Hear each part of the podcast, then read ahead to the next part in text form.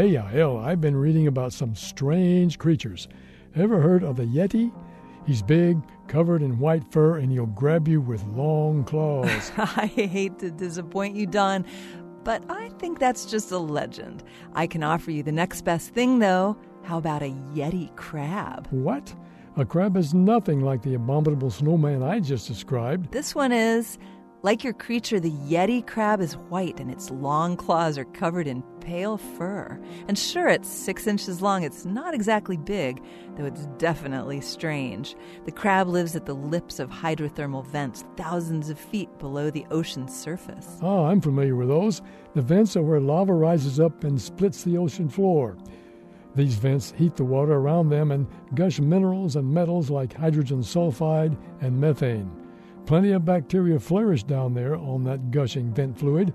I didn't realize crabs could too. It's thanks to all that bacteria that the Yeti crab can survive. The fur on the crab's claws is actually something called setae, dense bristles that are covered in vent loving bacteria.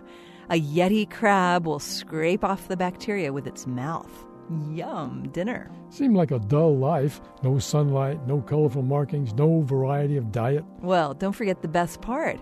In order to feed the bacteria on their claws, the Yeti crab will constantly wave its arms through the mineral rich water. When you get a group of these crustaceans together, the result is an endless Yeti crab dance party. This moment of science comes from Indiana University. There are thousands more moments of science on our website at a momentofscience.org.